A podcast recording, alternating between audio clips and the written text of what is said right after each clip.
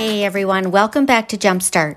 My name is Kim Venegas, and in today's episode, I'll share what I've learned recently about RTI and MTSS. Earlier this week, I nearly made a mistake that would impact a student's ability to receive support from the special education team. Someone called me on it, and I'm grateful. I've reached out to special education teachers and researched on my own since then. Each specialist I spoke with, each article I read, made the processes of RTI and MTSS much clearer for me. I'm nearly ready to retire, yet I didn't know how these processes were different from how it used to be. I figured you may not know either. RTI, or Response to Intervention, began as a prevention model of support for students during the learning process. Prior to 2004, under the Individuals with Disabilities in Education Act, IDEA, a student would need to qualify for special education to receive speech language services, support from occupational or physical therapists, or special education teachers. At that time, students would be placed on an individualized education plan.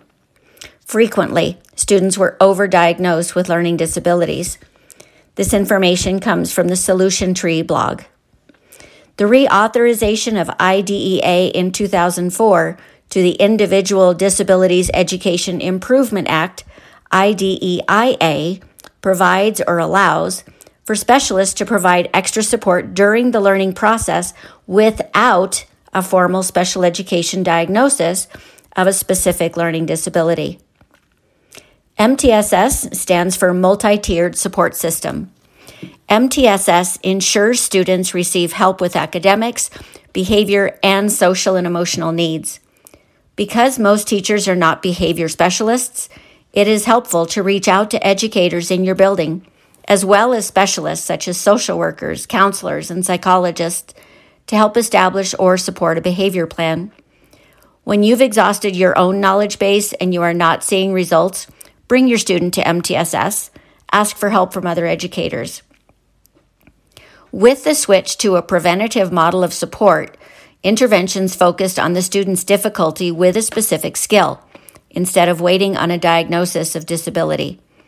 I suggest reading the blog post at solutiontree.com. The author included an analogy to sports performance, and since it is Super Bowl weekend, I recommend you read the article. Essentially, with RTI, we are coaching students up. Here's a classroom example. This week, prior to family conferences, a teacher and I discussed a student's lack of progress. Our student is learning English as her second language. This teacher is concerned but isn't sure of the next steps to get help for her student. She wondered aloud Do I bring her to MTSS? I'm a fairly new teacher. I, I just don't know. Is the work too hard for her because of learning or because of not knowing enough English? Neither of us knew in the moment why the student is struggling. While she speaks easily and fluently in English, she struggles reading fluently at grade level. Nearly all instruction in schools is at grade level. When a student consistently performs below grade level, as teachers, we need to figure it out. Fluency matters in the elementary grades. If students cannot read fluently, they often won't have strong comprehension skills. There just isn't enough room in working memory to hold bits of words to make a complete picture. So now what? Documenting the interventions we use is required before reaching out to others in a formal manner with MTSS.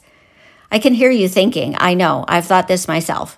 With everything else, I have to write down what I'm doing, when I'm doing it, and how the student is responding to it. Yes, you do. Many of us like those fancy computer generated charts in a binder. Me too. But after the first day or two in a classroom, it all ends up in a pile. So do this instead. Decide on the intervention you will use. Write down the intervention.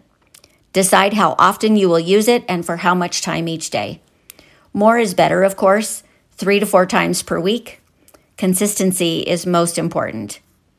Then, print a simple graph on bright paper and keep it with the intervention materials. Fill in the days of the week. Check the boxes as you do the intervention. If you have other data, DIBELS, for example, Use that as your pre assessment and post assessment. You'll need to compare your numbers to a post assessment after about four weeks of intervention. Check your numbers, analyze the data. Is the intervention having an impact? Each student will respond differently to the same intervention. We assess a student's response to the intervention we decided on. Response to intervention. If the student is not showing improvement, change the intervention. Talk to more experienced teachers in your building for suggestions. If you don't have a pre assessment that focuses specifically on the skill you're teaching, use a spelling inventory or a reading record. It sounds very old school, but they still provide the data that you need. I want to mention the Florida Center for Reading Research, all free resources from the university that include all five elements of reading. Each district and each school may manage RTI and MTS differently. Check with your special education teachers a literacy coach, or assistant principal, especially for our English language learners. But that's for another post.